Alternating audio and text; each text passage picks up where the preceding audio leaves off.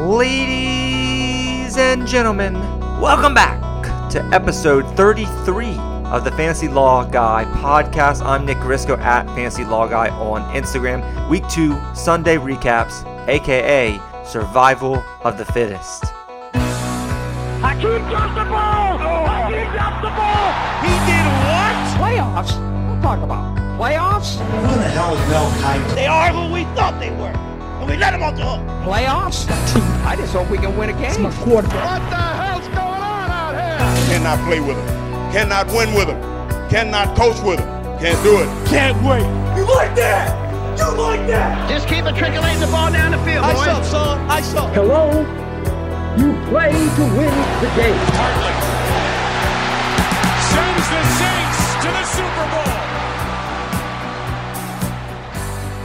Week two was riddled with serious injuries that will cripple many fantasy teams throughout the world. And today I'm going to sift through those injuries, provide updates, as well as recap all of the games Sunday from a fantasy football perspective.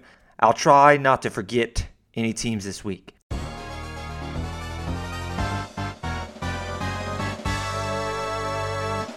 Let's kick off with a game of the week, possibly the game of the season. The Atlanta Falcons blew a 20 to 0 lead, and you really hate to see it.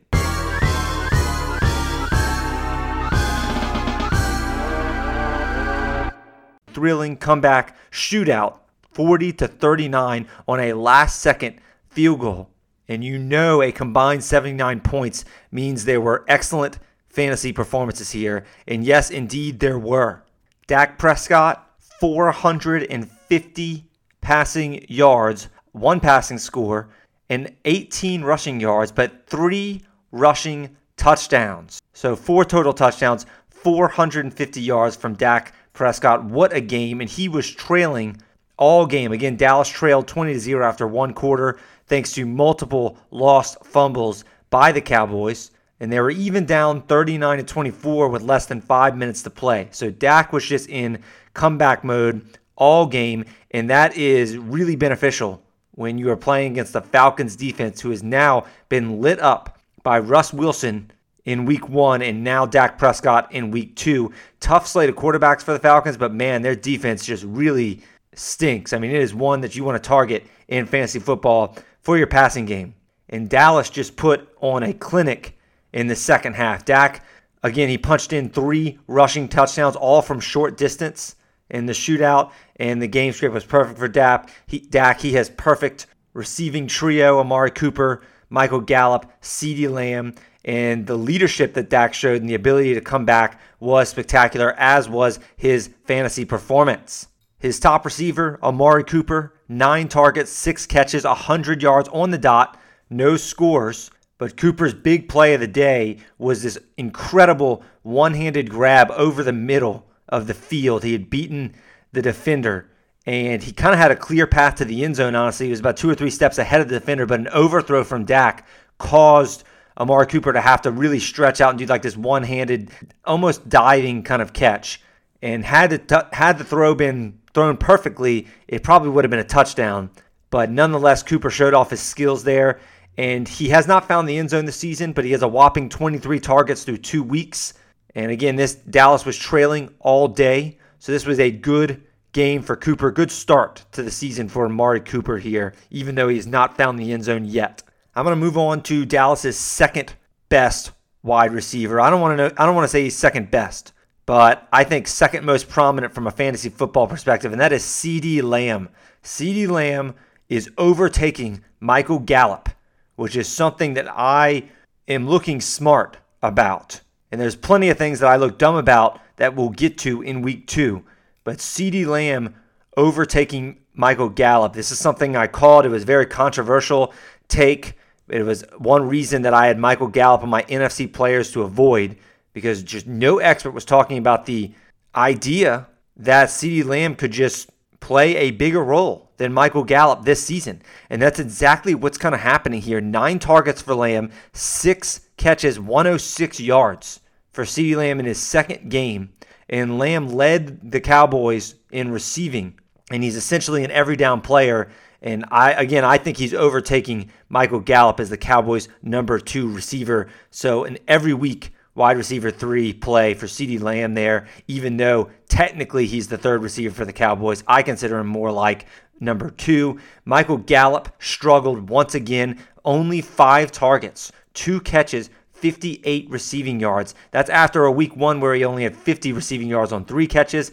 It's another extremely disappointing day for Michael Gallup. And that's it's especially so because Dak Prescott threw for 450 yards in this game. So the fact that Gallup only had 58 of them is not giddy up for Michael Gallup. And he was stuck on one catch for 20 yards before the final drive of this game. And his targets were fifth in the team even behind tight end Dalton Schultz. And Schultz replaced Blake Jarwin, the tight end for the Cowboys, who tore his ACL in week one. And Schultz actually had over a 20% target share. We will talk about him a little bit on the waiver wire pod, but it is just worth noting right now. Ezekiel Elliott, 22 carries, 89 rushing yards, one touchdown, six catches, 33 yards. He did have a fumble loss in the first quarter and that was part of the reasons that the Cowboys fell into that 20 to 0 hole.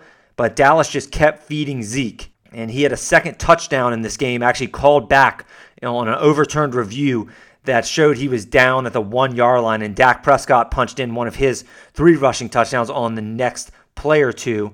And Zeke's day obviously could have been a lot better if not for those three rushing touchdowns by Dak Prescott in short yardage situations. But again, the Cowboys were trailing all game. He Zeke did get the benefit of six catches for 33 yards. Zeke's looked good in the receiving game here this season through two weeks. And overall, this was just an impressive showing by Dallas, not just because of the statistical output, but mainly because they were missing La'el Collins, their right tackle, and they are also missing Tyron Smith, which I expressed a lot of hesitancy and a lot of worry going into this game if Tyron Smith was going to miss and it really looked like it was going to get ugly when they went down 20 to 0.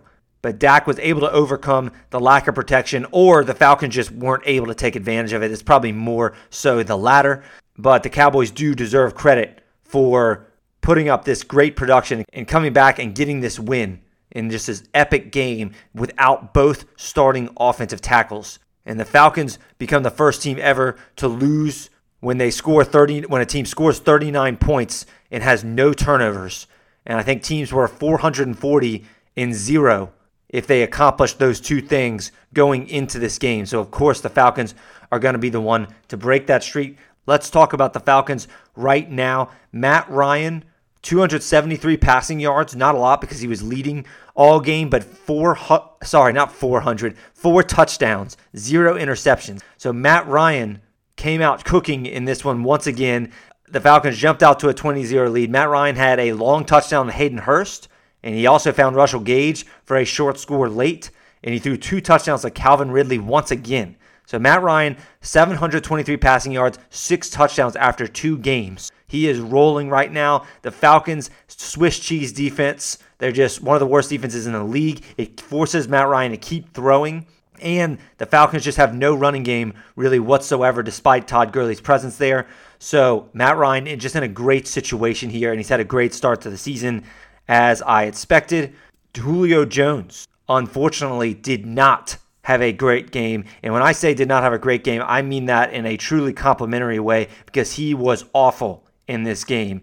He was terrible. Four targets, two catches, 24 yards, a total bust game. His targets were a distant fourth on the team, and Julio Jones dropped what should have been a 42 yard touchdown that was right in his hands on a beautiful wildcat throw from Russell Gage on a trick play.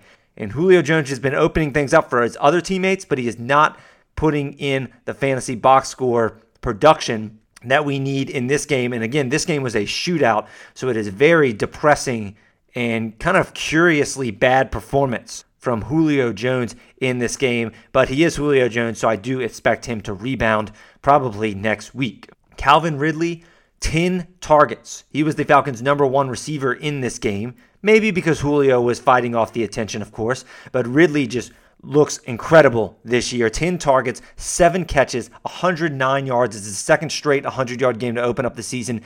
And it's his second straight game to open up the season with two touchdowns. So, really, his four touchdowns so far this year. He is living up to the offseason hype as this year's Chris Godwin. And he is actually he actually outplayed Julio Jones today in a major way. And Ridley showed off his skills as one of the best route runners in the NFL in this game. He got open for a 22 yard touchdown where he kind of tiptoed down the sideline before extending to touch the pylon as he fell out of bounds. It was a very athletic play by Ridley, and he was later left wide open for a three yard touchdown. I think that's a third, three of his touchdowns, I'm pretty sure, have been, he's just been left wide open. So part of that may be him benefiting from the extra attention that Julio Jones receives, but Ridley is certainly taking advantage, and he looks like a top 12 receiver, a number one receiver for sure in fantasy football. Definitely happy that I had him higher than ADP consensus uh, by a wide margin there. So hopefully you landed Ridley on your teams. Hayden Hurst had a bounce back game from a poor week one performance. Eight targets, great. Five catches, 72 yards, and a touchdown. A lot of this was on a 42 yard touchdown down the left sideline in the first half of this shootout. His eight targets were third on the team, but that's good usage by Hayden Hurst. You can feel comfortable moving forward with him in your starting lineup. I think the chemistry is only going to get better between Matt Ryan and Hayden Hurst. The Falcons' running game did not get going here. Todd Gurley, 21 carries, 61 yards, so good usage, but zero catches, zero targets. So it just wasn't a factor in the receiving game. Ito Smith got a goal line carry from the one yard line, but was blown up on the play. All the Falcons' touchdowns were through the air, and Gurley, you know, good rushing volume through the first two games. He's had 14 carries and then 21 carries, but only two catches on the season for one yard. And this was an exploitable matchup with the Falcons leading all games. So positive game script for Gurley. And the Dallas Cowboys were missing Leighton Vander Esch, linebacker there. So pretty disappointing start, all things considered, for Gurley. I thought things were looking up after week one. I thought maybe I could have been wrong on Todd Gurley uh, by ranking him so low in my draft guide, but it looks like so far so good in terms of the accuracy of that ranking down there. But again, we will get to plenty of bad news for my draft guide later in this show. And next game, the San Francisco 49ers steamrolled the hapless New York Jets 31 to 13. This was pretty expected of an outcome right there. I was actually really surprised that the 49ers were favored by only seven in this game despite their injuries. The Jets are really just that bad. Jimmy Garoppolo started this game, but he did not finish it. This was one of the many, many injuries that took place in week two, and that was one of the storylines of week two was the significance of the injuries, not even just for fantasy football, but a lot of key defensive players were lost in week two as well, including Nick Bosa, the Niners or one of their best defensive players who looks like he's going to be out with a torn ACL. Jimmy Garoppolo exited after 131 passing yards and two touchdowns, so he's having a pretty good game against the Jets, which was expected, but he exited just before halftime and he actually played through what looks to be a high ankle sprain or some kind of ankle injury. He actually played through it for a few drives, so props to him for doing that. And he threw two touchdowns to Jordan Reed. And Nick Mullens came in and went 8 for 11 with an interception in relief. And it looks like Nick Mullens, who isn't bad, he's, he's actually one of the better backup quarterbacks in the league. So it's not like devastation totally for George Kittle and, and company. But obviously, we would like to see Jimmy Garoppolo healthy. And now, unfortunately, Nick Mullens is going to be the starter there. It looks like it's going to be for a couple of games, I would say, but I haven't gotten, I haven't received a good injury update on Garoppolo yet.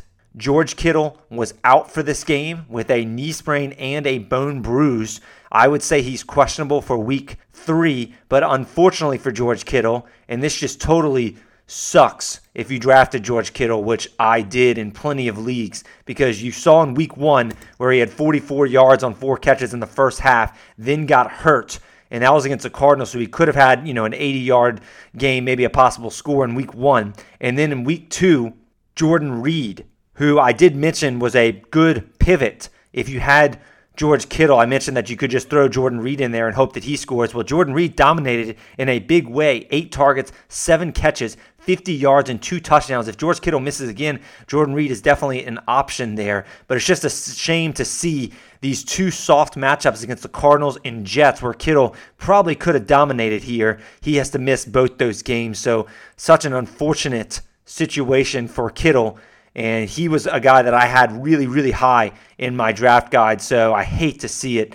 It's just, you know, not good for the brand there.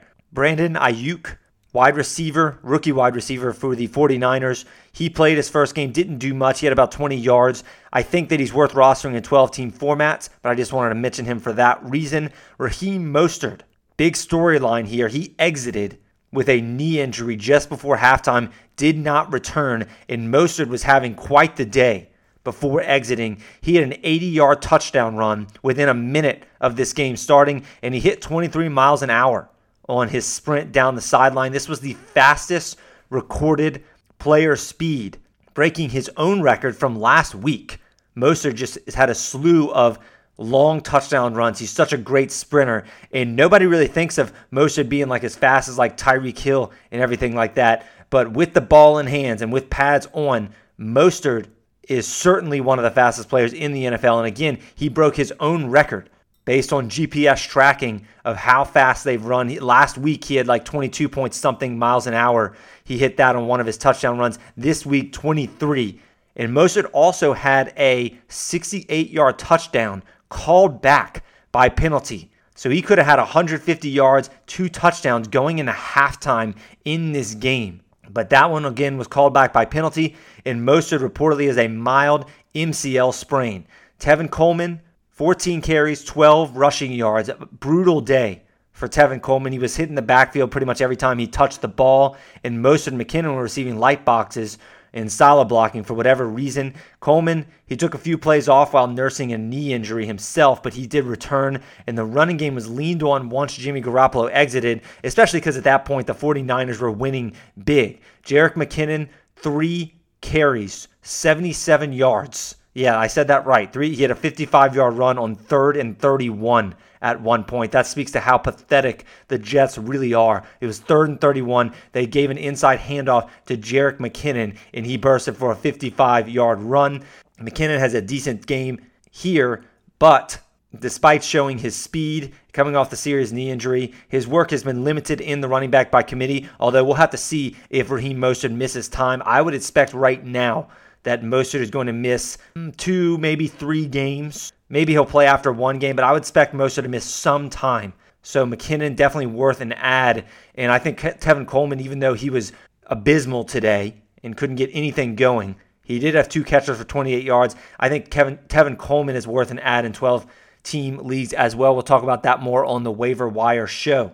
For the Jets, Sam Darnold, it was ugly once again. 177 yards passing, one touchdown. He did avoid turnovers in this game, which is good. And his touchdown was a pretty sexy throw. It was a great sidearm throw while he was kind of fading away, uh, hitting the receiver in stride. That was Braxton Berrios that he scored there. Sam Darnold just has the worst supporting cast here. An offensive line, four of five new starters on that O line they're obviously still working out the kinks. Jamison Crowder was out for this game. Denzel Mims out for this game. Le'Veon Bell out for this game. And Breshad Perriman exited early. So it was just really, really tough going for Sam Darnold. And Darnold didn't go deep often, and he just missed a number of throws as well. But yeah, this you just can't be trusting any Jets player right now in fantasy football. Frank Gore saw 21 carries but didn't do much with them, but he became the oldest player to ever received 21 carries in a game. That's good for him, but I don't think he's worth rostering in 12 team leagues despite his starting role. And Chris Herndon, who's probably the only Jet who is worth playing in this game with Jamison Crowder out, Chris Herndon flopped in a major way. Four targets, one reception, five yards. And again, that was no Jamison Crowder, no Denzel Mims, Le'Veon Bell out, Breshad Perriman exiting in this game early. Herndon still couldn't take advantage. And it's not all Herndon's fault. His four targets were fourth on the team, but Herndon is blocking on 36% of the Jets' pass snaps, one of the highest rates in the league for tight ends. And Herndon's only playing 75% of the snaps in general, so he's not a full time player. And Adam Gase The is using Herndon as more of a blocker. It makes no sense whatsoever, but as long as Adam Gase is there, you just can't trust trust any Jets player except for maybe Jamison Crowder, and he's dealing with a hamstring injury. So who knows when he is fully healthy? This is just a total dumpster fire, as could have been expected going into the season. Next up, the Tennessee Titans improved to 2 0 with another close victory, this time against the Jacksonville Jaguars. The Titans built an early lead against the Jags, but the Jags stormed back like Gardner Minshew tends to do, and we'll get to that in a second. But we'll start with the Titans here. 239 passing yards by Ryan Tannehill, four touchdowns from Ryan Tannehill. I mentioned Tannehill was my favorite streaming quarterback this week, and a lot of experts were over analyzing Tannehill, saying, "Oh, you know, this is going to be a Derrick Henry game, but the volume is just not going to be there for Tannehill. He's only going to have like one or two touchdowns." The volume doesn't matter when you're facing the Jacksonville Jaguars, and this game went exactly kind of as I expected it to. Because what did the Jaguars do? They made sure that they shut down Derrick Henry. The Jaguars were kind of the laughing stock of the league. They got embarrassed by Derrick Henry in the past. I knew they were going to come out and try to shut down Derrick Henry, and I knew Tannehill was going to benefit from that, and that's exactly what happened. I did not think Tannehill was going to throw four touchdowns. I thought it was going to be maybe three, but four touchdowns. Great game by Ryan Tannehill. I was lucky to be starting him in two leagues, and Tannehill looks like he's carrying over a great finish from last season where he was a top eight quarterback from when he started becoming the starter in week seven of last season. He finished as a top eight quarterback in pace, in points per game, and Tannehill's really carrying that over this season. This game was without A.J. Brown. A.J. Brown was out. Tannehill ended up still finding Jonnu Smith, Corey Davis, Adam Humphries, all for good days. And the Titans barely were able to get the win. And a lot of this win was thanks to Stephen Gostkowski actually having a great kicking day. He did miss an extra point, but he did a great kicking day, hitting multiple long field goals, including the one for the win. AJ Brown was out for this game. He's got a bone bruise. The Titans have Minnesota next on their schedule. I would expect, because Minnesota is such a trash team, I would expect the Titans th- would think that they can get by winning that game without AJ Brown. I would expect him to miss one more week. We will see there. Corey Davis, five targets, three catches, 36 yards, and one touchdown against the Jaguars. That was with A.J. Brown out. His touchdown was kind of a short catch in the red zone, but Davis finished behind Jonnu Smith and Adam Humphries in receiving. I mentioned Adam Humphries was a sleeper going into this game. If you're in a deep league and you needed a receiver, a desperation play there, I mentioned Adam Humphries should be your guy. He caught a touchdown and five catches in this game. Jonnu Smith was the real story, though. Five targets, not that great, but four catches, 84 yards. So very efficient. Two touchdowns for Jonnu Smith. He now has three on the year. Again, this is with A.J. Brown out, but Smith had a 62 yard catch on the first play from scrimmage for the Tennessee Titans. He also scored on that same drive, that opening drive, with a sweet over the head catch. And Smith had just two catches for eight yards after halftime. The Titans were just kind of protecting their lead with Derrick Henry. But Jonnu Smith, a real factor in this offense. I mentioned he was my number one sleeper tight end in my draft guide this year, and he looks like to be a big hit so far this year, especially if you were able to snag him as your tight end two or pivot to him with George Kittle out. Derrick Henry in this game, 25 rushes. The volume was there once again, but only 84 carries. No catches in this game. So it was a pretty rough game for Derrick Henry. Darrynton Evans, the backup running back for the Titans, was out again, but Henry just failed to catch both of his targets. And the Titans really never got Henry going in this game, especially in the first half where he was just stuffed repeatedly. It's like the Jaguars just wanted to make sure Henry didn't beat them. They were letting Tannehill beat them with four touchdowns there. But Henry was able to pick up some yards in clock killing mode like he does in the fourth quarter because it is just really tough stopping Derrick Henry all single all game, right? He eventually wears down defenses. And again, massive la- workload for Derrick Henry for the second straight week. But again, defenses are keying in on him and they are letting Ryan Tannehill beat them. And this looked like a potential smash spot against the Jaguars. I kind of warned against that there, but the Jags, I still thought that it was going to be a better game than this. I thought he was going to get to 100 yards and have a possible touchdown but the Jaguars just did not want to be embarrassed by Derrick Henry. So two very voluminous games for Derrick Henry. I think he has what at 31 plus 25. What is that? 66 carries in the first. Oh, sorry, 56 carries. Bad math by me. Psych! That's the wrong number!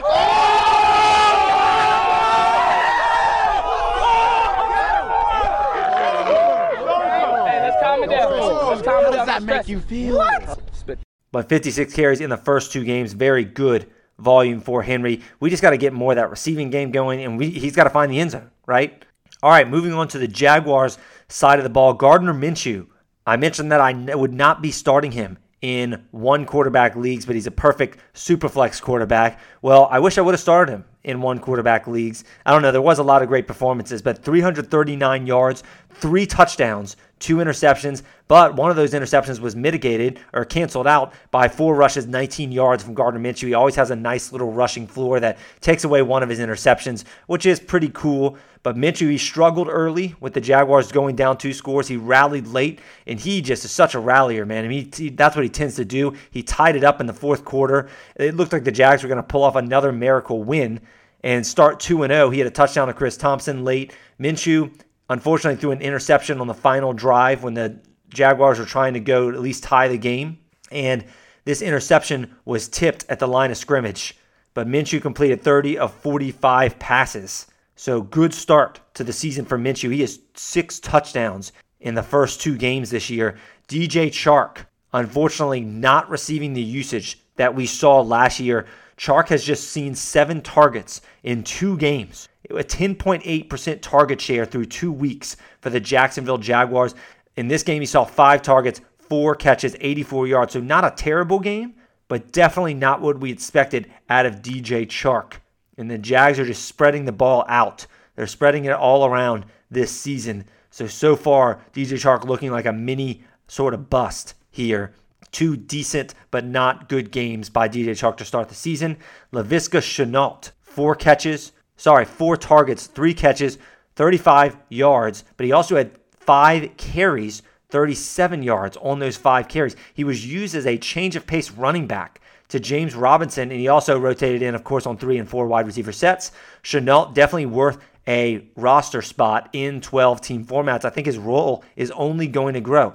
Reminder: this this guy's a rookie in a shortened offseason here, and he was a borderline first round talent, but he went in the second round because of injuries or medical red flags.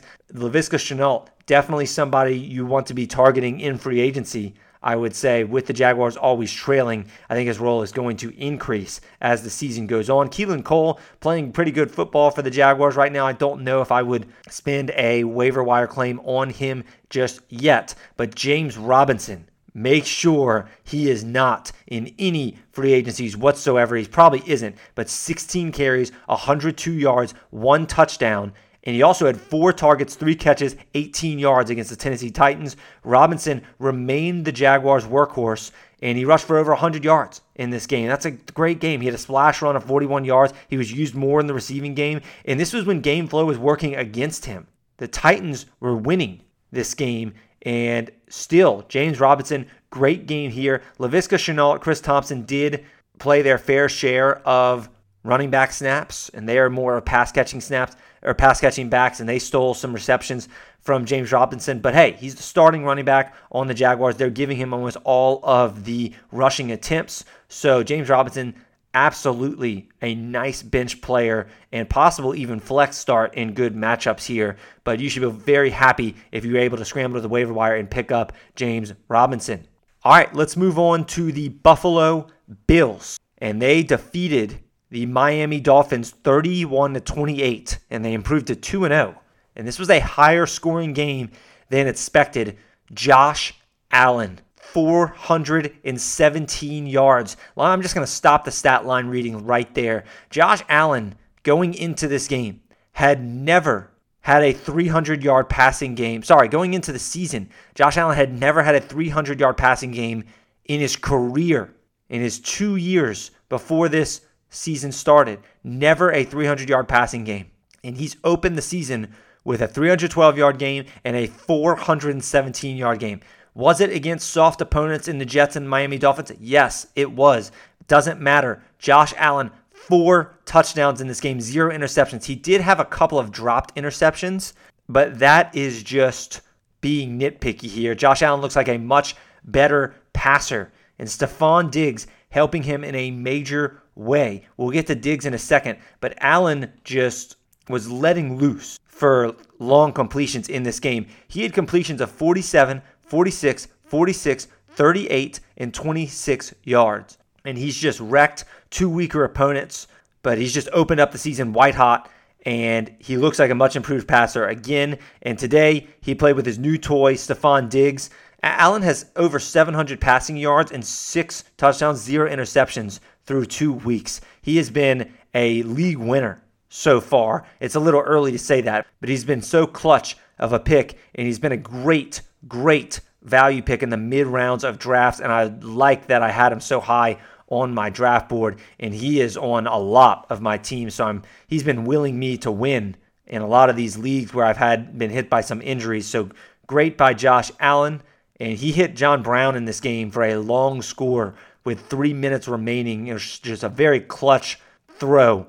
John Brown, six targets, four catches, 82 yards, and a score. That's his second game in a row with at least 70 yards and a touchdown. So Brown made his presence known to, uh, yesterday with running over the top of the defense, 46 yard touchdown in the fourth quarter. He was otherwise overshadowed by Stefon Diggs, 13 targets, eight catches, 153 receiving yards and a touchdown. I mentioned that Diggs was my favorite flex to start in this game out of all the skill positions here. Miami's top corner, Byron Jones, he exited early, and this helped my prediction there. Diggs was facing a rookie nickel cornerback for most of this game, and Diggs was just getting open with his ankle breaking route running ability.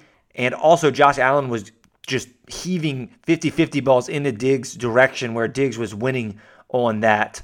And this game could have been even bigger for Stefon Diggs. Josh Allen missed him on a potentially long touchdown, but he made up for it with several great throws to Stefon Diggs in his direction. Great game by Stefon Diggs. Things are rolling for the Buffalo Bills. The running game, not so much. Not running game, not really picking up. The Bills are a pass first offense. It's looking like, at least in terms of the early portion of the season. Devin Singletary, 10 carries, 56 yards, two catches, 20 yards. Singletary looked like the better back than Zach Moss today. Moss only had 37 yards on eight attempts and no receiving targets for Zach Moss, which is brutal. It's just not a good game by either running back. And the issue isn't so much that they are canceling each other out. The issue is that the Bills are mainly just a pass first team now, right? Like that's what they seem to be. Josh Allen putting up a career high in attempts. And it just seems like the running game is just kind of ancillary to how they want to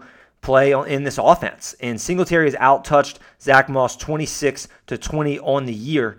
But this is a total running back by committee. Zach Moss seems to be still more the red zone running back, but they didn't really have that many red zone opportunities in this game because Josh Allen was scoring from more than 10 yards out on his four touchdowns. So, not a great start of the season for Devin Singletary, which I did expect, but I was hoping that Zach Moss would have a better start to the season than he has so far. The Bills have just been reluctant to really get the running game going, and they haven't had to because Josh Allen's been tearing up defenses. Moving on to the Dolphins side of the ball, there's not a lot to talk about here.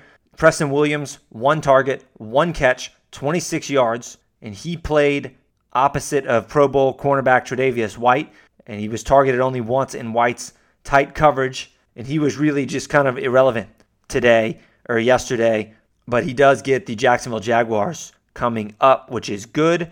DeVante Parker did play in this game, eight targets, five catches, 53 yards. This was actually an encouraging performance considering DeVante Parker came into this game questionable with a hamstring injury, and he boxed out a defender on the two yard line for his short touchdown. And it helped that the Dolphins were trailing for most of this game, and Ryan Fitzpatrick had a nice day. He brought Fitzmagic back. DeVante Parker and Preston Williams couldn't take advantage, but Mike Gesicki could. 11 targets for Gesicki, eight catches, 129 yards, one touchdown. The breakout game for Mike Gesicki was yesterday. The Bills were missing linebackers Tremaine Edmunds and Matt Milano, which I mentioned in my preview, but they tried to throw backup linebackers, they tried to throw cornerbacks, they tried to throw safeties at Gesicki. They couldn't slow him down. And Gesicki used his 6'6, 247 frame to box out Tre'Davious White on a an eight yard touchdown.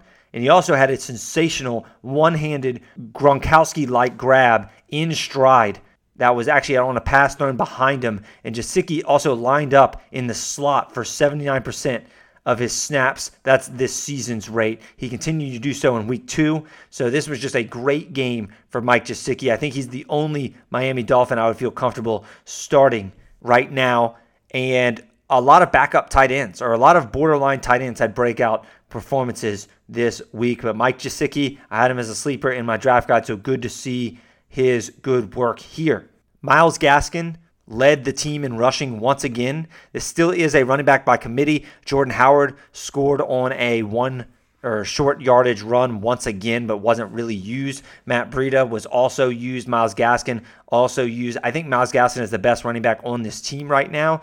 He is worth a 12 team roster spot. He should be picked up in your leagues if he's not already but I don't know if I'd be comfortable using him or starting him yet. But he's a nice little bench stash there if he can take over this backfield because I do think he's the best player, at least right now, in this backfield. All right, let's move on to the Arizona Cardinals. They got an easy win against the Washington football team. Arizona 2 0. And that's because of Kyler Murray. 286 passing yards, one touchdown, one interception, but eight carries, 67 rushing yards, two rushing touchdowns. Another great day from Kyler Murray. Even better than week one. Of course, it was against a worse defense. The speedy, elusive Murray, he just makes defenders look silly on his way to the end zone two times on scrambling touchdowns where it was just incredible rushing touchdowns by Kyler Murray. He's running a lot more this year. He looks healthier. He looks more comfortable with this offense in his second year as a pro. The Cardinals are playing at a fast pace, and he's just showing out with a better supporting cast thanks to DeAndre Hopkins. He, the the full on breakout for Kyler Murray looks like it is upon us already. DeAndre Hopkins, nine targets, eight catches, 68 yards, and a touchdown. This seemed like a bad game for DeAndre Hopkins. He had a rare drop in the first half, and that was his only missed target. And the Cardinals just didn't really call his name much with them just kind of killing clock in the second half in an easy win with their running game and with Kyler Murray scrambles. But Hopkins, clear alpha wide receiver on this team, he could lead the league in targets this year, honestly. He had nine targets, again, eight catches, 68 yards, and a touchdown in this game. So a great or a very strong fantasy day, but yet it felt like a bad day from DeAndre Hopkins. So what does that really say?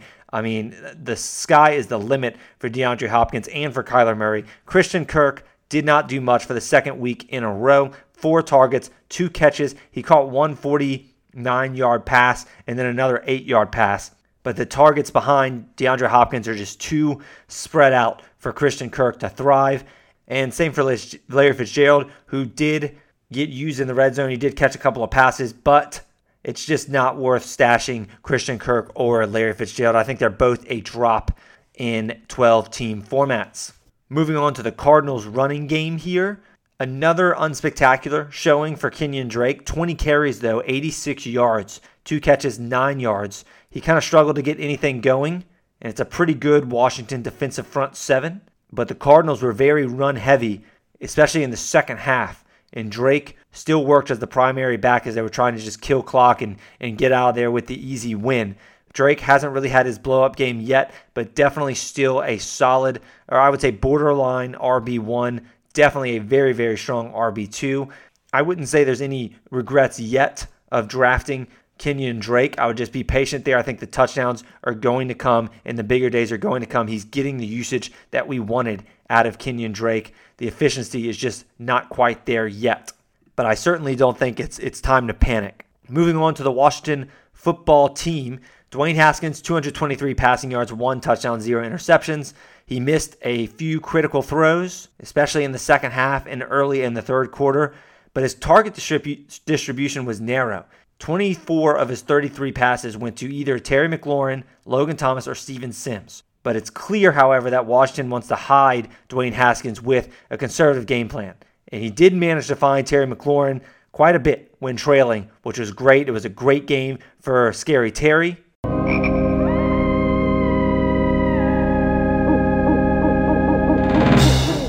10 targets, 7 catches, 125 yards, and a score. McLaurin really was struggling against Patrick Peterson a little bit in the first half. But then McLaurin just couldn't be stopped in the second half. He started moving around. He was beating double teams and he was zipping past defenders with a second gear that he showed with the ball in his hands.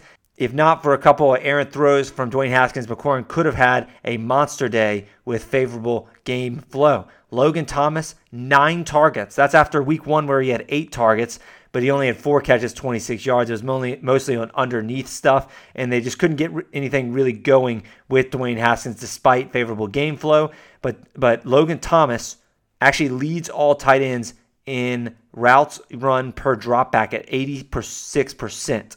So 86% of the time that the Washington football team throws, Logan Thomas is running a route. That is good usage. He is definitely worth a stash in 12 team formats, but we aren't likely starting him just yet. I did use Logan Thomas in a couple of leagues with George Kittle being out. As far as the running game goes, Antonio Gibson put his stamp on this offense. Gibson led the Washington football team in rushing attempts. He averaged 4.2 yards a carry, 13 carries, 55 yards, one touchdown for Gibson, but only one catch for negative one yards. So still not being used in the receiving game much, which is very curious because that seemingly would be Gibson's specialty there. But Washington kind of ditched the run in the third quarter while they were, or sorry, in the fourth quarter while they were trailing. But it's another step for Gibson, kind of getting more and more integrated into this offense after a slow week one. I would feel pretty good if I had Antonio Gibson on my team right now. I think his role is only going to increase, and hopefully they start using him in the passing game more.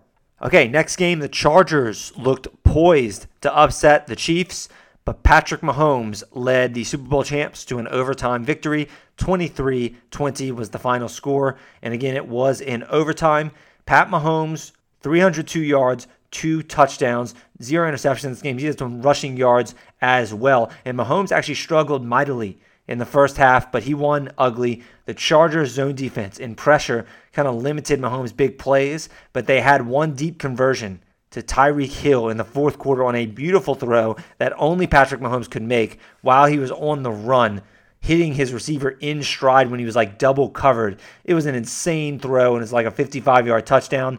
Mahomes got to 300 passing yards in overtime in the comeback victory. And again, he added some rushing yards on some scrambles as well. Mahomes not exactly lighting it up in his first two weeks of the season, but still looking like one of the best quarterbacks in the league. And I think it's only a matter of time before he starts having those four, five touchdown games. Again, he could have in week one, but he had the two dropped touchdowns in that game. Yeah, this game was a slower game, but if there's any opponent that he plays poorly against, it is the Chargers, as he played poorly against them twice last season. Tyreek Hill, 11 targets, five receptions, 99 yards, and a touchdown, only one away from 100. It was not an easy matchup for Hill. He was bottled up and essentially erased in the first half. He also de- dealt with some cramps. But Hill, again, he got two steps on two defenders late for that 54 yard touchdown that I just talked about. Mahomes put that pass on the money. And Tyreek Hill, it just goes to show it only really takes one play with him. He was just totally kind of erased from the box score until that one play. It was kind of similar to his week one where he scored a touchdown late in that game to kind of save his day. But this one was more explosive, being over 50 yards, and it was just such an amazing play by Tyreek Hill and Mahomes. Sammy Watkins predictably did not do much in his follow up to week one. Only three targets, one catch, 11 yards. He actually exited the game late with a concussion related injury. And Mecole Hardman did score in this game, but it's yet to be determined if Sammy Watkins is going to miss any time. So we'll see from that end. Travis Kelce 14 targets in this game. Amazing for a tight end. Nine catches, 90 yards, one touchdown. I mentioned that this was probably going to be a Kelce game. Uh, going into the game in my preview pod, and it certainly was. 14 targets is amazing, and he was just the most consistent chain mover for the Chiefs on a day where Mahomes was kind of struggling. And Kelce, he won in the end zone as he leapt over a defender, and he's on pace for another monster season. Travis Kelce is. Is it going to be the fifth straight year where he is tight end one. That would truly be insane, but he's he's on pace for it. So in a surprising turn of events, Justin Herbert, rookie quarterback, he had to start this game and he found out about five to ten seconds before kickoff. That's when they told him he was starting. Tyrod Taylor he suffered a chest injury. He had trouble breathing in pregame warmups. And that kind of thrust the rookie into the starting lineup just earlier than anyone, including Herbert, expected. And Herbert had not really worked with the first team offense, like basically at all in training camp, again, shortened off season. But he looked very promising in this game. He threw with zip and he offers scrambling ability. And I just thought it was pretty interesting because before Tyrod Taylor, and it was a legitimate chest injury, I'm not saying that it wasn't, but what a great way to shock the Super Bowl champs was to just all of a sudden throw Justin Herbert in there. And the Chiefs really, defense, they really struggled. I mean, they really struggled to play against Herbert. They spent all week focusing on Tyrod Taylor. So at first, I thought it was just a genius move by the Chargers, just kind of blindsiding the Chiefs by just throwing out Justin Herbert in there when every indication was that Tyrod Taylor was going to be the start. But then we found out that Tyrod Taylor really was hurt, so I hope he gets better there. But Herbert threw with zip. He offers scrambling ability. He had a rushing touchdown in this game, 311 passing yards. He had a touch passing touchdown as well. However, his interception was a bad rookie mistake where he threw deep into double coverage across his body when he could have just picked up the first down when running. He was also very tough to tackle. Several Chiefs defenders went down, like trying to tackle this big guy. And Herbert looked like he was going to support these great pass catchers for the Chargers way better than Tyrod Taylor is. So you'd want Herbert to continue starting next week. The Chargers play the Carolina Panthers, so it would be a good week for Herbert to get some confidence. I think it's like 50 50. Honestly, Anthony Lynn already said that Tyrod Taylor is going to be the starter as long as he's healthy, but I wouldn't be surprised if they throw Herbert in there as given the soft matchup against the Panthers in week through in week three. It's now is a better time than any other time they could really possibly pick against that defense. Keenan Allen, 10 catches, or sorry, 10 targets, seven catches, 96 yards. I mentioned that if I was going to start any wide receiver for the Chargers, despite Mike Williams' week one, it was going to be Keenan Allen because I thought it was going to be unlikely that Allen, as good as he is, had two bad games in a row. And Allen looked very sharp here 96 yards for Keenan Allen. And this is after a slow week in week one. He was working underneath, he was finding the soft spots, and he showed a connection with Justin Herbert in Herbert's first start. Mike Williams did not do so much, very quiet yesterday. Four targets, two catches, 14 yards, only a 12% target share in his first game with Justin Herbert at quarterback. That's very concerning. He they nearly connected on a deep shot in the end zone, but it was defended at the last moment by the Honey Badger. And lastly, for the passing game, Hunter Henry. Another strong game from Hunter Henry, who it looks like I undervalued in my draft guide. Hunter Henry, 73 yards on five catches in week one. This week, 83 yards on six catches with a different quarterback. So he's produced with two different quarterbacks, and he's just been a force over the middle field, and he's playing really well in what is a contract year for Hunter Henry. Austin Ekeler, 16 carries, 93 yards, but here's the important part four targets, four catches, 55 yards against the Chiefs. Ekeler looked like one of the best tackle breakers in the NFL in this game. Pro Football Focus tallied him up for 10 missed tackles that he forced in this game, and he averaged 5.8 yards a carry. Ekeler was truly great in this game. He couldn't find the end zone, but the Chargers did show life under Justin Herbert's guidance, and Herbert used Ekeler like a receiver, unlike Tyrod Taylor. Unfortunately, however, for Ekeler, he does not have full control over this backfield. Joshua Kelley saw 23 carries, including some in the red zone. This is a running back by committee. Ekeler just happens to be the better running back than Joshua Kelley. but this is a full blown on committee here. Ekeler, a true playmaker after a quiet week one, but Josh Kelley was pretty quiet in week two. And when I say quiet, he certainly was getting involved a lot, but 23 carries for 64 yards, not very efficient. It's almost like they were just using him to run up the middle. And he actually outtouched Ekeler 25 to 20 in this game and saw 59% of the carries. And Kelley played 52% of the snaps, which is all great. But he just didn't do much with his carries. He did have a 40 yard gain on a catch early in this game. But other than that, it was there was just not a lot of room for Josh Kelley. He is absolutely 100% worth a spot in 12 team leagues. Make sure he is not on your waiver wire. He looks like he is a good player and he's getting a lot of usage in this run first Chargers offense. All right, moving on to the Los Angeles Rams. We go from the Los Angeles Chargers to the Los Angeles Rams. The Rams were in Philadelphia and they cruised to a 2 0 with a 37 19 victory over the Eagles, who are now 0 2. Things are not looking good in Philly. Let's talk about the Rams, the winners first. Jared Goff, 267 passing yards, three touchdowns, no interceptions, mistake free football from Jared Goff. He also had a little bit of some runs here, but he found Tyler Higbee in the end zone in mismatches for three red zone touchdowns. And again, Goff just avoided mistakes. Good game from Jared Goff. His longest pass only went for 28 yards, but he was just using play action well and beating uh, an Eagles defense that is exploitable through the passing game. So good game by Jared Goff here. Not spectacular, but very strong outing from Goff.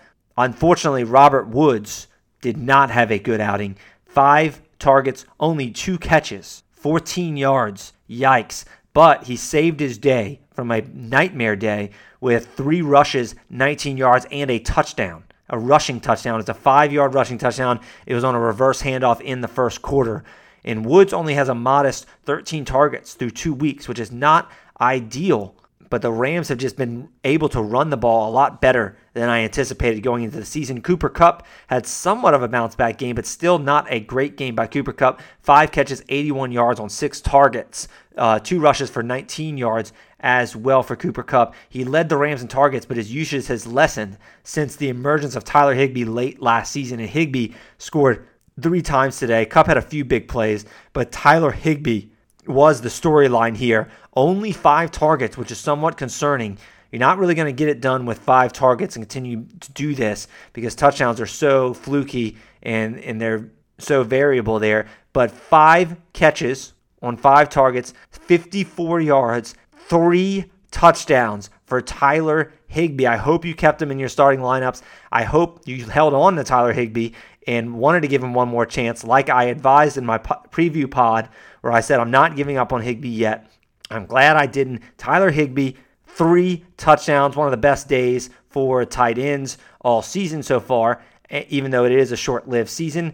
But you aren't going to have many games that tight ends catch three touchdowns like for the rest of the year honestly. And he just he did a great job fighting for extra yards near the goal line, and the Rams were just killing the Eagles on play action. Their linebackers and safeties just could not cover Tyler Higbee in the red zone. And Gerald Everett, I don't think he had a catch in this game. So Tyler Higbee definitely the primary tight end, even though the volume has not been great. I think Tyler Higbee is going to should stay in starting lineups. And I'm really happy that he had a bounce back game after a slow week one because I was starting to get nervous if the late last season was a fluke. And I did rank Tyler Higbee as my tight end five in my draft guide. So moving on to the Rams running game, the lead back today was not Malcolm Brown, who had 11 carries, 41 rushing yards, and it was not Cam Akers, who had three carries, 13 yards. He started this game, but he exited in the first quarter with an arm injury. Malcolm Brown could not take advantage after Akers departed and Darrell Henderson did. Darrell Henderson, 12 attempts, 81 yards, one touchdown and two catches at 40 yards. Henderson looked like the best back on the team in this game. Again, this is a full blown running back committee. We will have to get a definitive timeline for Cam Akers. I'm not sure how long he is going to be out. But Darrell Henderson definitely worth an add in PPR formats if he was cut after the slow week one. And this is exactly why I advise not to be spending a lot of money in free agency on Malcolm Brown. This is exactly what he did last year, where he had two touchdowns in week one and then didn't do much after that. This is a full blown running back by committee. It's a three way running back committee. But if Cam Akers is not there, Malcolm Brown will be more valuable. But Darrell Henderson, it looks like it's going to be a 50 50 split with him. So Malcolm Brown, just limited upside. And that's why I advise not to be just kind of breaking the bank on Malcolm Brown in free agency.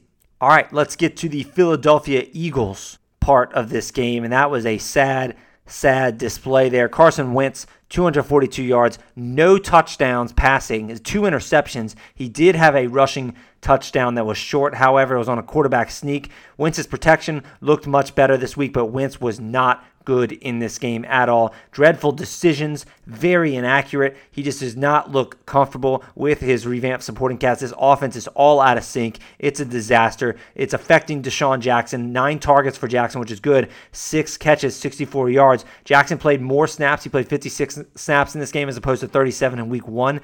However, the offense is just totally discombobulated. They can't get anything going deep. So DeSean Jackson's been more of a short area target, which is, or he was in this game at least, which is wild after being used as only a deep target in week one. The offense, it just doesn't make any sense. They have nothing going together. Jalen Reagor was used more, four targets, four catches, 41 yards. He is, his playing time is rising. He was an 85% snap player in this game. But again, the Eagles' passing attack just totally out of rhythm, out of sync, out of mind. And Reagor, he is on the right trajectory. He's showing more usage after the shoulder injury. Was he was questionable going into week one.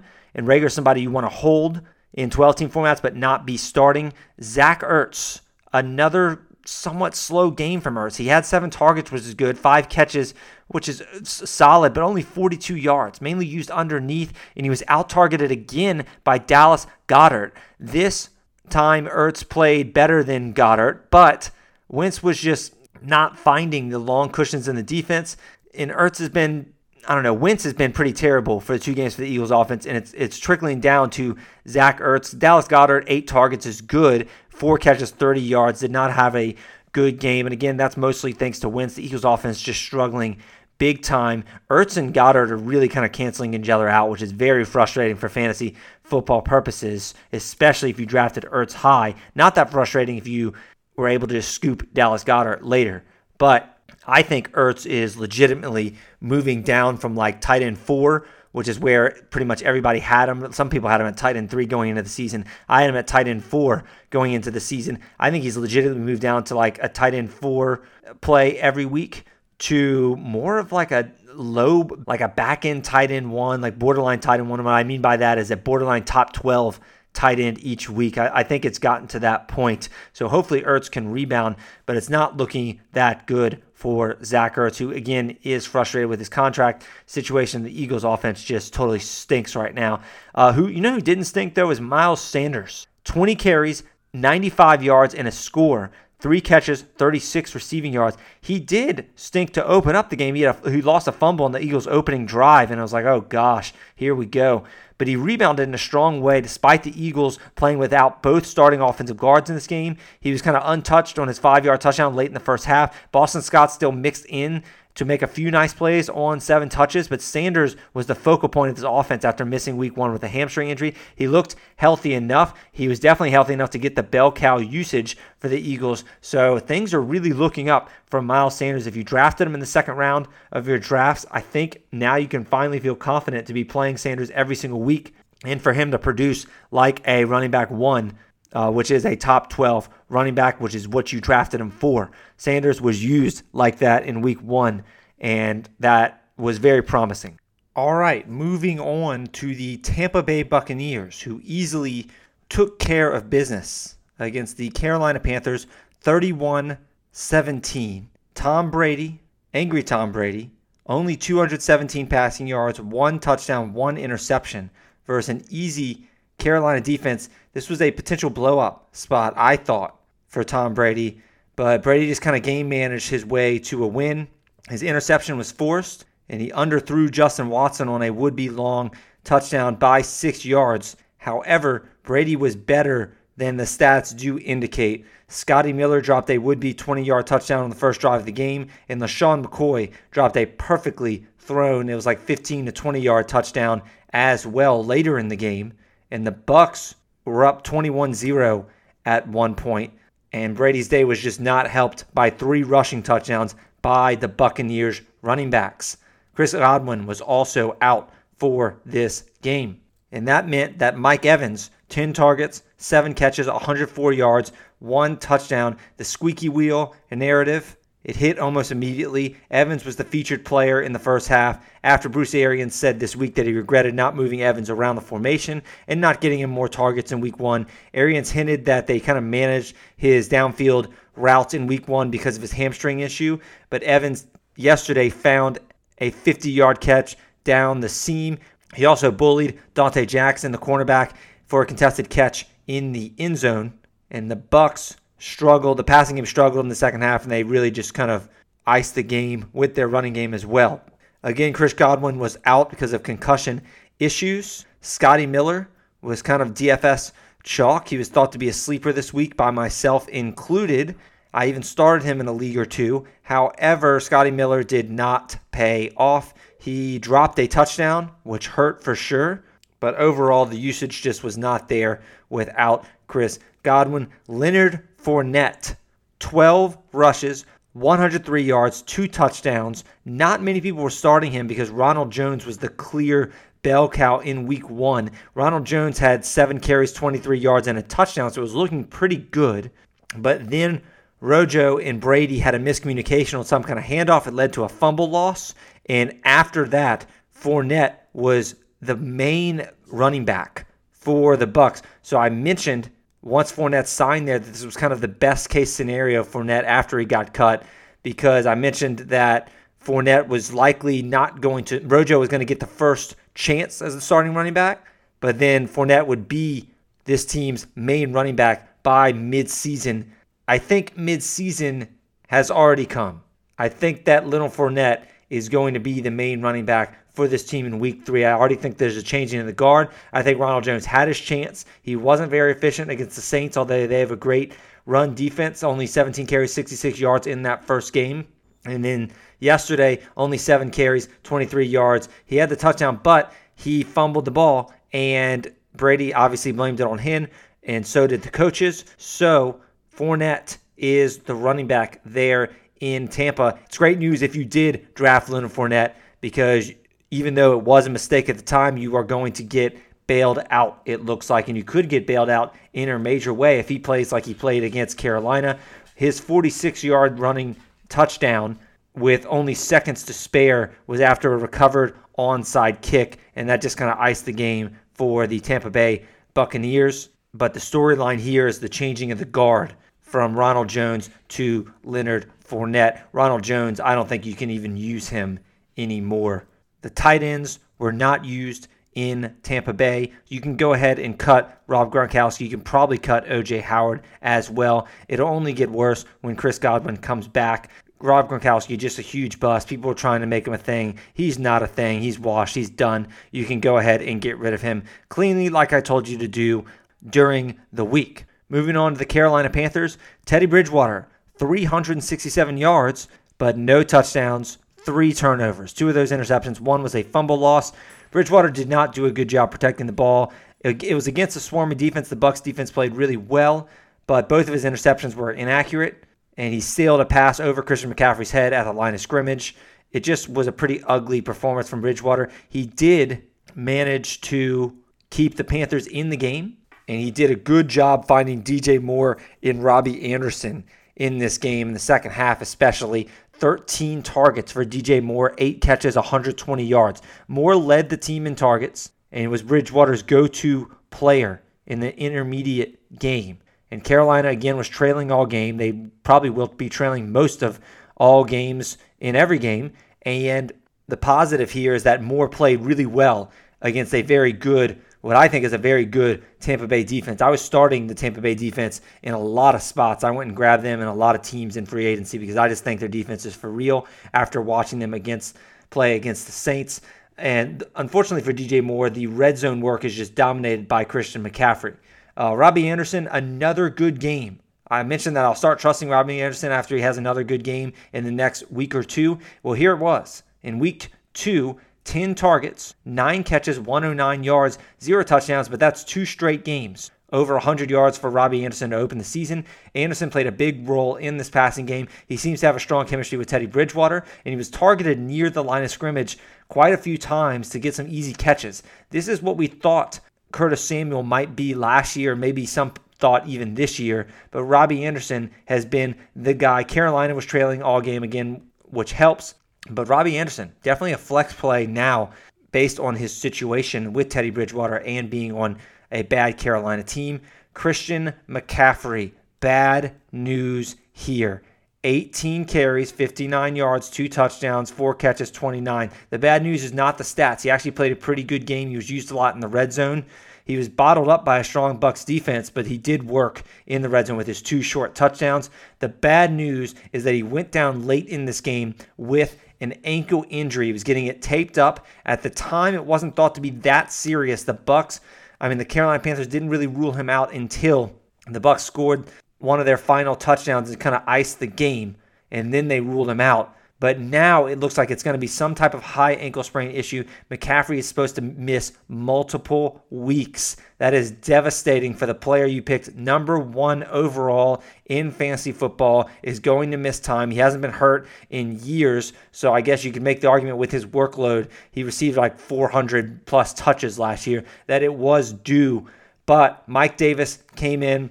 He's the backup running back here. He's the guy you want to target in free agency. Eight targets, eight catches, 74 yards. He stepped in for CMC instantly and picked up his passing game role with Carolina trailing. Mike Davis, we'll talk about him in this week's waiver wire pod, which should be tomorrow, Wednesday. But yeah, Mike Davis, CMC out for multiple weeks, I have heard. Okay, moving on to the Pittsburgh Steelers. 2 0 with a win over the Denver Broncos 26 21. The Steelers kind of got lucky in this game. They Drew Lock was forced out with an injury, and the Steelers were able to face Jeff Driskel for the vast majority of this game, and they still kind of barely held on. But they are 2 0. Nonetheless, 311 yards passing for Big Ben and two touchdowns, one interception. And the Steelers receivers just kind of had their way with the Denver secondary missing cornerback AJ Bouye and Chase Claypool rookie wide receiver, second round pick. He got loose down the sideline for a long touchdown. I think it was an 80 yard touchdown. And Big Ben, he's looked pretty good this season. Juju Smith Schuster, eight targets, seven catches, 48 yards. Very quiet day from Juju here. He was second in targets again to Diontae Johnson. He appeared to be over a knee injury that kept him out of some practice time this week. But Juju Smith Schuster, very uh, disappointing day. I mean, he was efficient, I guess, uh, catching eight or seven of eight targets, but just kind of a quiet day from Juju Smith Schuster after the huge week one that he had. Diontae Johnson, I mentioned that he was my number one buy low candidate in my podcast this week. Diontae Johnson, 13 targets, eight catches, 92 yards, one touchdown. He honestly looks like he could be the number one receiver on this team. I don't want to jump to conclusions yet. I think it's more of a 1A, 1B, but man, I mean, he looks right on equal footing with Juju Smith Schuster, and he's actually being used more than Juju Smith Schuster. And Johnson just kind of ran circles around Denver defenders all day, and Pittsburgh seems really intent on utilizing Johnson. He is a great breakout candidate here, and he has 23 targets over two games. I'm glad that I was higher than John than consensus on Diontae Johnson in my draft guide. I wish I wouldn't have been so high on Christian Kirk in near the same spot. And now for the story of one of the stories of the day for fantasy football, honestly, the James Conner 16 rushes, 116 yards, one touchdown, two catches, 15 yards. Conner took his job back from Benny Snell, and he managed a nice statistical day with a 59 yard run to close out this game. He was otherwise really had little room to run. He hadn't done much before then. His touchdown was of the goal line variety. Conner was not listed on the injury report going into this game despite exiting early in week one with the ankle injury. It's possible that Conner was just benched in week one instead of being hurt considering that Benny Snell was just the hot hand against the Giants and Conner just kind of threw a tantrum early in this game. There are different theories on that, but the ankle seemed okay today. And Benny Snell, this was the most important part if you are a Conner drafter like I know I am. Benny Snell saw three carries and he lost a fumble in this game on only the three carries. So Conner should be the team's lead back going forward. It is a sigh of relief, a breath, breath of fresh air if you drafted Conner in the third round, like I know I did. I unfortunately he was on a lot of my benches this week. I think I started him in one or two leagues and benched him in one or two, but it was just overall a good positive day for James Conner. He looked today like the third round pick that I wanted him to be. And with all these other injuries to running backs, Conner, surprisingly, ironically, is one of the few healthy running backs left. So a great, great, great day if you drafted James Conner. I mentioned in my podcast this week that there was probably an 80% chance that he, he was going to bust this season, now knowing we know after week one. And I mentioned that going into the season, I thought it was about a 40% chance. So I thought his chances of busting had doubled. Now I'm going to bring it back down to, uh, let's say, 45% chance that he busts here. And it will mainly be because of injury, because he is used as the bell cow back for the Steelers. So the only way he won't hit is if he gets hurt, which is, you know, very likely, especially the way things are going right now. But you have to feel good if James Conner's on your team after what looked very ominous after week one. And Drew Lock, 20 passing yards. He had a fumble loss in this game before he left in the game. He only was one out of five passing before exiting. He left in the first quarter with a shoulder injury. I think it was a sprained AC joint. He's reportedly going to miss two to six weeks. That's another huge fantasy injury. Courtland Sutton also exited with a leg cramp in this game, what was thought to be a leg cramp in the third quarter. Sutton was having a decent game with Jeff Driskel. He had three catches, 66 yards against the Steelers. Uh, very good defense. However, now it's being reported, and I'm just seeing this as I'm recording, that this looks like it could be a serious injury and that they are fearing that it could be a significant knee injury here. So, Courtland Sutton, you can add him to the list of so many players, so many fantasy relevant injuries that happened in week two. That's certainly the storyline of week two. It was a bloodbath out there. Jerry Jeudy also exited in this game. Seven, so just the Broncos are just getting torn to pieces here. Seven targets for Jeudy, four catches, 62 yards. He did return to the game, but he didn't do much after he returned. Jeff with Jeff Driskel, I couldn't say his name. Jeff Driskel at quarterback. So despite Courtland Sutton leaving, yeah, not a great game for Jerry Jeudy here. Noah Fant, another good game though. Five targets, four catches, 57 receiving yards, one touchdown, and he had a two point conversion. And Fant looked very athletic once again, looking like a nightmare for Pittsburgh's secondary, despite Drew Lock exiting early. He had a really athletic juggling downfield catch in the fourth quarter, and Sutton, if he's out for significant time, then Fant could be could remain a significant part of this offense. KJ Hamler, wide receiver, third wide receiver for the Broncos, would also start opposite Jerry Jeudy. He would be a name to keep an eye on for the waiver wire if Courtland Sutton's injury is serious, which it is expected to be, which is a dang shame because at the time it was just he was just supposed to be exiting for what looked like leg cramps. All right, so moving on to the Green Bay Packers, and they stayed hot. They wrecked the Detroit Lions 42 to 21. They doubled their score. That is not good for the Lions. 240 passing yards for Aaron Rodgers, two touchdowns, zero interceptions. Aaron Rodgers has zero turnovers on the season. Rodgers only completed 18 passes in this one, but he was very efficient. His passes went for a good amount 18 passes for 240 yards. That is good. He's clicked with his star players, Davante Adams and Aaron Jones. The Packers are throwing more this season, I would say, and they've benefited from playing two soft opponents. But this is a nice start for Aaron Rodgers. Again, the Lions were missing their number two and number three corners. It could have been even a bigger day if Davante Adams had not exited, probably. Three targets for Davante Adams, three catches, 36 yards. So a very quiet day for Davante Adams. It was a potential smash spot against the Detroit Lions, who are again missing their second and third corners in this game. But Adams exited later in the game with a hamstring injury, and it's just bad game flow. The uh, Packers were winning for most of the second half, and and two injuries that Adams picked up kind of slowed him down. He got rolled up on in the first half, uh, which he was sent to the sideline to give his ankle some time to rest, and then Adams exited again with a hamstring injury. Neither looked really severe, and he possibly could have returned if the game was closer, I would say, but only 36 yards for Davante Adams against the worthless Lions secondary here, which is unfortunate. The Aaron Jones, huge monster game from Aaron Jones. I'm so regretting being down on Aaron Jones in my draft guide. What a dang shame that that is. 18 carries, 168 yards, two touchdowns, eight targets, four catches, 68 yards, and a touchdown receiving two. Jones was just the star of the day both as a rusher and the receiver. He had, he burst up the middle for a 75 yard touchdown. He bounced outside for a second rushing touchdown, and he found space in the flats for his third score, which was a receiving touchdown. Davante Adams being slowed by the hamstring injury that helped the offense cater to Jones. Jones is in a contract year. Jamal Williams is still in this rotation, but Jamal Williams just looks like he's just not even remotely on Aaron Jones' level. Aaron Jones, I said that he was going to be due for touchdown regression after scoring 19 times last year. However, he already has four touchdowns through two weeks. So crazy stuff for Aaron Jones here. He is a top five running back in fantasy football.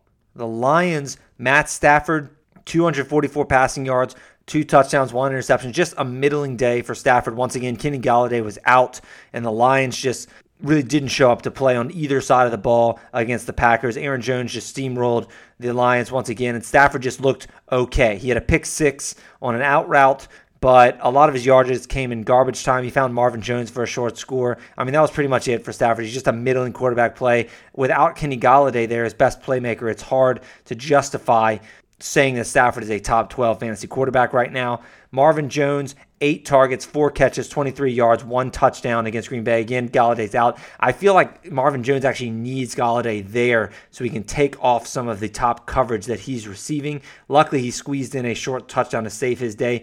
TJ Hockenson, it's been so crazy. TJ Hockenson in the first game, five targets, five catches, 56 yards, and a touch. In this game, four targets, four catches, 62 yards. So efficient.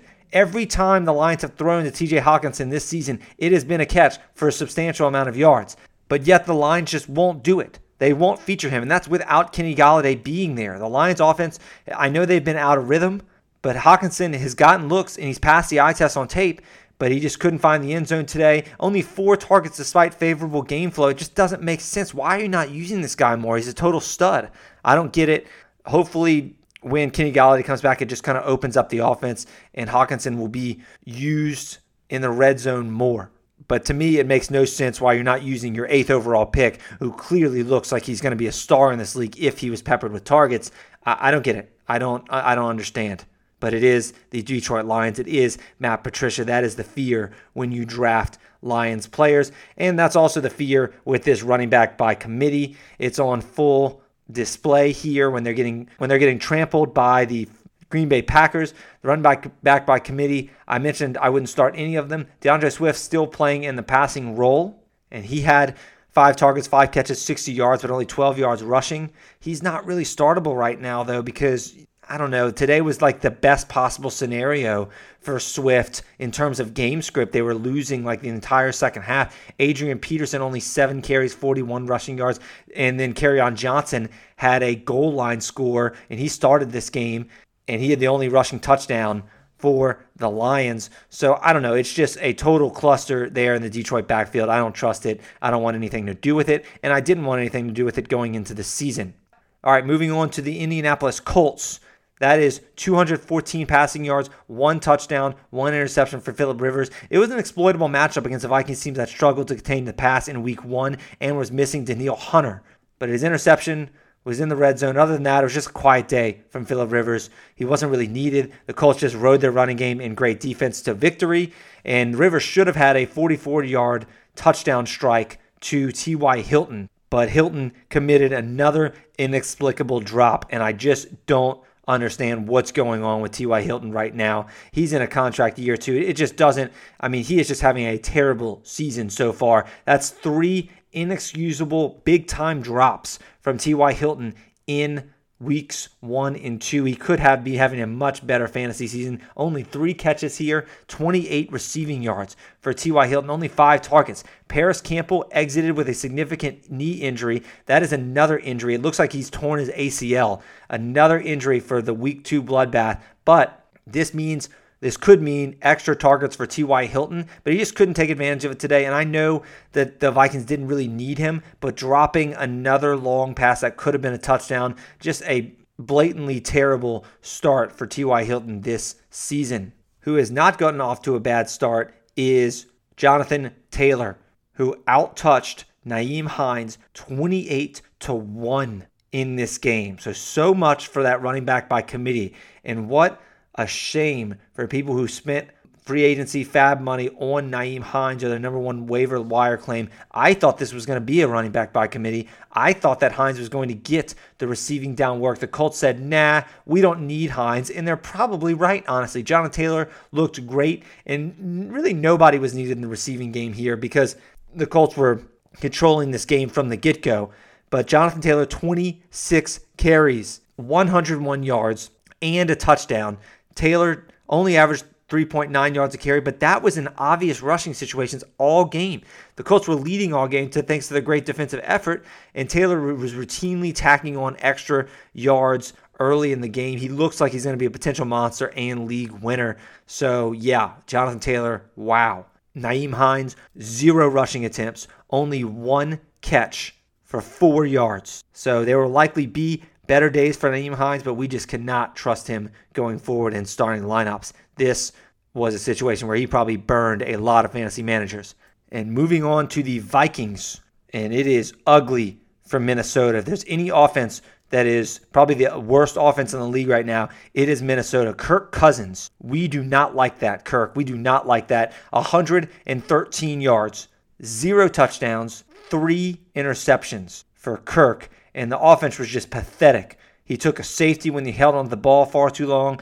The Vikings offense has been terrible through two games, and they just badly miss Stefon Diggs. His interceptions were all just straight up bad decisions. There's just no excuse for Kirk Cousins. The Colts played de- good defense, but wow, I mean, this was just tragic. Adam Thielen, eight targets once again, but only three catches and 31 yards in this game. Thielen was the most targeted receiver because, of course, they have nobody else. But Kirk Cousins was just so brutal that he couldn't even get him the ball. The Colts bracketed Thielen, and they doubled Thielen and he just couldn't get anything going for this game. Thielen's hardly to blame because Cousins was atrociously horrific, but it's a bad sign for his outlook. They need to pick up their offensive play immediately. They need to pick up their pace too. The Vikings have played under 50 snaps in both games weeks one and two. That is horrible. And I think that's probably one of the first times that's happened in a long time I read somewhere.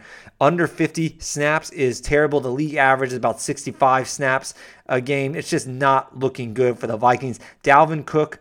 14 rushes, 63 rushing yards, one touchdown. He also had another two point conversion in this game. If my numbers are right, Dalvin Cook has three two point conversion so far this season, which is pretty crazy. The Vikings offense has just gone off the rails, so the touches are down, of course, but Cook is just a monster at finding the end zone, right? Like in the red zone, he scored short rushing touchdowns, three of them so far this season, and he's found again three two point conversions. He hasn't done much in the receiving game, but his ability to find the end zone is sensational. So Dalvin Cook touchdowns are kind of saving grace there. All right, moving on to the Chicago Bears and they beat the Giants 17 13, and they held on from a late potential Daniel Jones comeback in this game to shockingly go 2 0. So the Bears are not who we thought they were. Allen Robinson, slow start to the season, nine targets, three catches, 33 yards in yesterday's games. The Bears won again, but Allen Robinson cannot be happy with his numbers after two weeks. He looked dis- or he was disgruntled during the week. He unfollowed the Bears on social media, expressing displeasure with his contract negotiations. Stuff like this can't help, even though he is winning. He's just in a tough situation there. The real story here for the Bears passing game is that Anthony Miller is no longer the number two wide receiver in on this team. That is Darnell Mooney who caught a touchdown in this game. Anthony Miller, three targets, zero catches. You can safely drop Anthony Miller. What a tease that he has been after a good week one. But the usage is just not there. And I mentioned that I was worried that he only played 42% of the snaps in week one. So I wasn't fully buying in. Well, here there was a reason that he was only playing 42% snaps, and that's that's because he was not a full-time player. Darnell Mooney is the number two receiver for the Chicago Bears. As crazy as that sounds, I'm surprised too. But Anthony Miller is a drop in 12-team leagues. Week two for David Montgomery was outstanding. I mentioned that I really wanted to play uh, David Montgomery in my leagues that I had him in this week because it was such a great matchup and because I thought week one was promising. Here, 16 carries, 82 yards, three catches, which is rare for David Montgomery, even though he can catch. They just always throw to Tarik Cohen, who, by the way, just signed a in a contract extension, so he's not going away anytime soon, unfortunately. But three catches, 45 yards, and a touchdown. The catch was a thing of beauty. Honestly, it was near the sideline. It was kind of on a little dump off, but he evaded defenders and cut back inside for a long receiving touchdown. And he also exited this game with a neck injury in the second quarter, but returned after halftime. And Montgomery was the preferred ball carrier, and he just looked good in the running game. So definitely positive signs for David Montgomery. I think we can throw him in as a decent running back two, definitely a great running back three slash flex. All right, moving on to the New York Football Giants, and it was ugly from them. 241 yards, by Daniel Jones, zero touchdowns, one interception. He did have 21 rushing yards to cancel out that interception, but man, this was a game to forget. Sterling Shepard lost with injury. Saquon Barkley lost with injury. I'll get to that in a second. But the offense was just stuck in neutral for most of this game. Daniel Jones, he gave his team a chance to win late because the Bears couldn't put the game away with Mitch Trubisky. However, Daniel Jones just couldn't get it done. And overall, it just was not, it's not been a promising start for Daniel Jones here. Darius Slayton was, had a uh, predictable let get down game, I would say. Six targets, 33 receiving yards on three catches. His six targets were second behind Engram, Evan Engram's eight. But considering that the Giants were trailing all game, considering that Sterling Shepard and Barkley left early, this was a poor effort from Darius Slayton. Golden Tate did return in this game, had a few catches, but nothing of note. Sterling Shepard exited this game after two catches, 29 yards in the second quarter. I predicted that Sterling Shepard was going to, the pendulum was going to swing his way in this game over Darius Slayton. He's going to have a better game than Slayton. It looked like that was going to be the case, but then he left in the second quarter. Uh, Golden Tate, five catches, 47 yards on five targets, and he kind of slid into Shepard's spot after Shepard exited this game. Evan Engram was the Giants' de facto number one receiver in this game. Eight targets, six catches, 65 yards. This is exactly what I predicted that Engram would do. I said in my matchup pod preview that Engram was going to have five or six catches for 60 yards. He had six catches for 65 yards here. Sterling Shepard, Saquon Barkley exited early, so Engram got a little more. He's seen 15 targets through two weeks, which is pretty good, but he just hasn't done much with them yet. And here's the news of the day for fantasy football here, and it is terrible, terrible, terrible news. Saquon Barkley, torn ACL.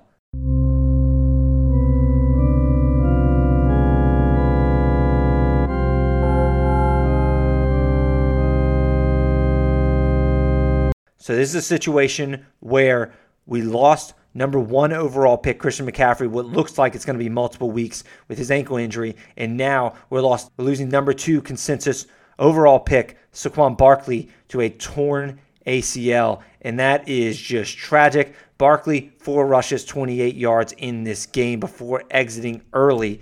And this is just a very, very sad day for fantasy football for sure. And we will get to the Giants running back situation in the waiver wire pod this week.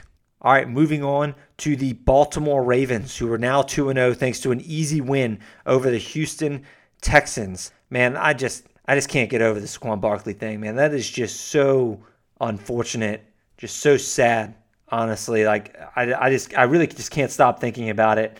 Like how many teams that's gonna derail, of course, and I also feel bad, obviously, for Saquon Barkley himself, who I know he wanted to have a big year after the high ankle sprain plagued the year last season. It's just a sucky situation all around. Injuries suck. You wish you could just play Madden and put on the no injuries rule or play on no injuries mode there, but you just can't do it. They're a huge part of fantasy football. So hopefully you're able to dodge the injury bullets yesterday on your teams. I know on my teams, like personally, I haven't I didn't have any exposure to Saquon Barkley or Christian McCaffrey or Raheem Mostert or Jimmy Garoppolo or any of these guys who have these, or Courtland Sutton or Kenny Golladay or any of these guys who have these long term injuries. But obviously, George Kittle being out really hurts. And then Will Fuller, who we'll talk about in a second, did his thing that he normally tends to do, which I was hoping didn't happen. But let's get to that. Let's get to the Ravens here. Lamar Jackson, smooth sailing for the Ravens, whose front seven defensively just kind of handled this game and made throwing not really that necessary. 201 yards for Jackson, one touchdown, but he also had 56 yards running on the ground. And Jackson completed 18 to 24 passes, so not a high volume day for Lamar Jackson. The Ravens ran the ball 37 times with their running back by committee. Mark Andrews was very limited in this game. He just wasn't even used, wasn't even needed to be used. Only one catch for 29 yards. It came in the first quarter. Jackson, again, only attempted 24 passes. It was a great catch and run by Andrews, but he just didn't do anything after that. The defense and the running game controlled this game for the Ravens. So it was just strictly a game flow thing. It was nothing of Mark Andrews doing. Same for Marquise Brown. Hollywood Brown, six targets, five catches, 42 yards. That's about all he could really do. He just kind of found some pockets in the Houston secondary. He took what the defense gave him, and he wasn't really asked to do much more than that because, again, the Ravens won 33 16 without their two prominent pass catchers here. They just were able to run the ball all game, 37 rushing attempts, and play good defense to this win. And one of the reasons that I loved Marquise Brown and Mark Andrews this year is because I thought we were going to get passing regression, like positive passing regression, because the Ravens only trailed on 19% of their plays in the 2019 season. And I thought that number was going to go up, which meant more forced passing for the Baltimore Ravens, who I know love to run the ball, but I thought it, was, it meant more passing incoming for the Ravens. But guess how many plays, or guess what percentage of plays that the Ravens have trailed so far this season? Zero. They have not trailed on a single offensive play this season, hence the lower numbers than expected by Marquise Brown here and Mark Andrews. Although they did both have, they had one really good game in week one and one bad game in week two. So it's kind of just 50 50 split here. But we need the Ravens to start losing more. Hopefully that'll come next week when they face the Chiefs. Mark Ingram I predicted that he was going to have a bounce back game in week one. I predicted that J.K. Dobbins was going to let people down and the pendulum was going to swing Ingram's way. The ebb and flow of the NFL, that's exactly what happened. Nine carries, 55 yards, and a rushing touchdown, 33 receiving yards for Ingram. So good game by Mark Ingram. However, this is a full blown three way running back committee. 10 to 9 was the rushing attempts by Gus Edwards and Mark Ingram, with actually Gus Edwards getting the 10 carries there. Ingram getting nine carries. J.K. Dobbins only had two carries. One of them was a 44 yard run up the middle late in the game, just kind of in garbage time there, which was good. And Dobbins did show some great balance on a 13 yard catch, but other than that, he didn't really do anything. Three total touches for Dobbins. Dobbins did not have a first half touch in this game. So this is just going to be a total cluster by the Ravens. Very tough to trust, except in the most in the softest of matchups, which we did have against Houston. Speaking of Houston, we got to move on to the Texans here.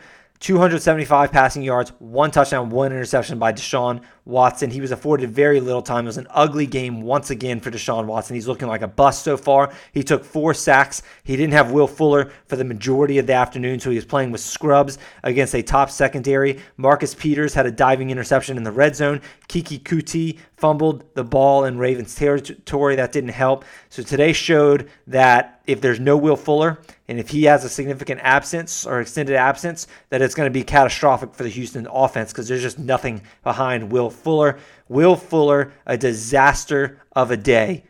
Nothing. Nothing's wrong. And it's not because he wasn't playing good football, it's because he wasn't healthy. Exited with a hamstring injury. Sorry, guys, I got to sit this one out.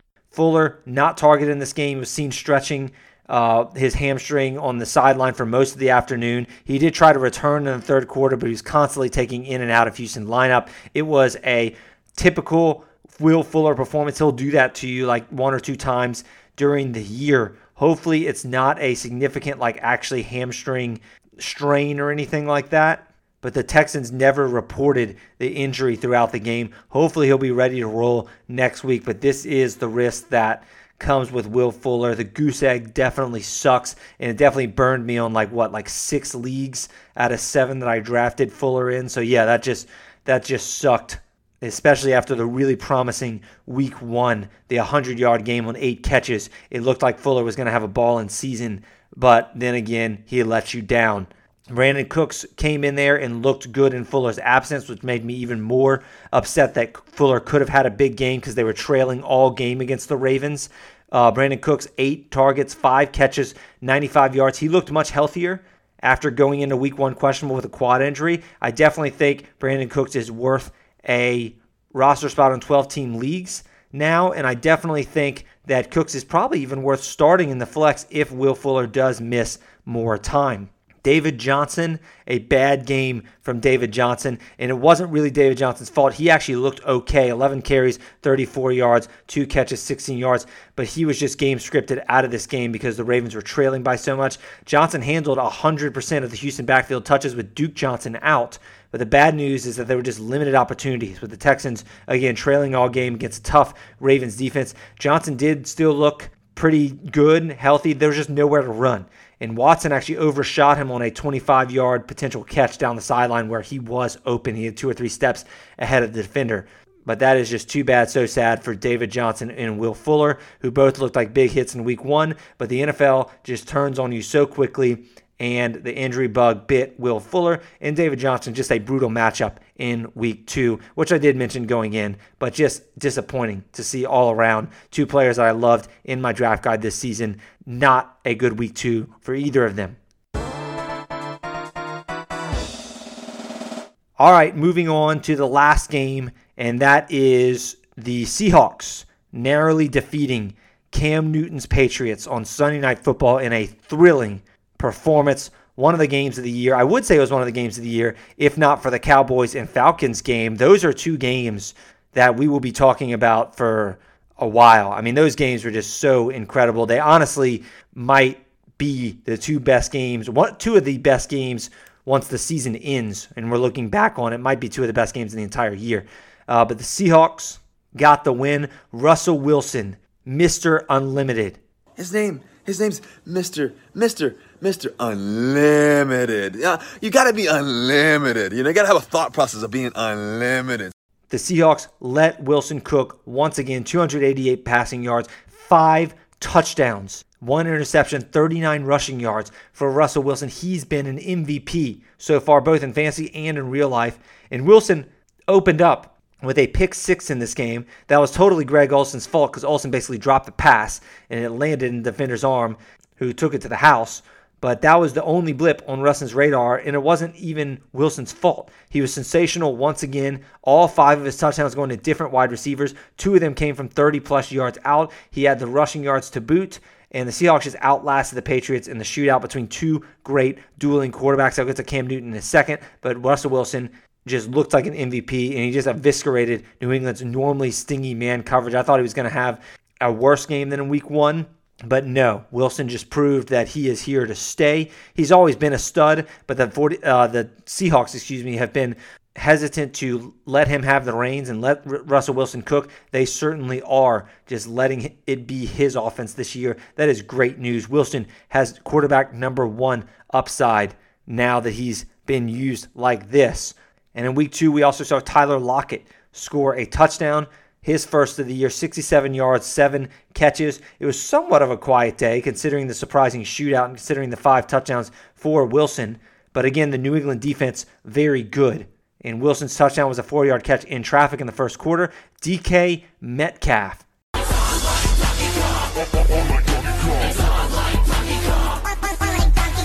Four catches, 92 yards, and a score, all in Stephon Gilmore's coverage. His 54 yard touchdown beat Stephon Gilmore down the sideline. It was a perfect throw by Russell Wilson. It's very similar to that week one touchdown that they had.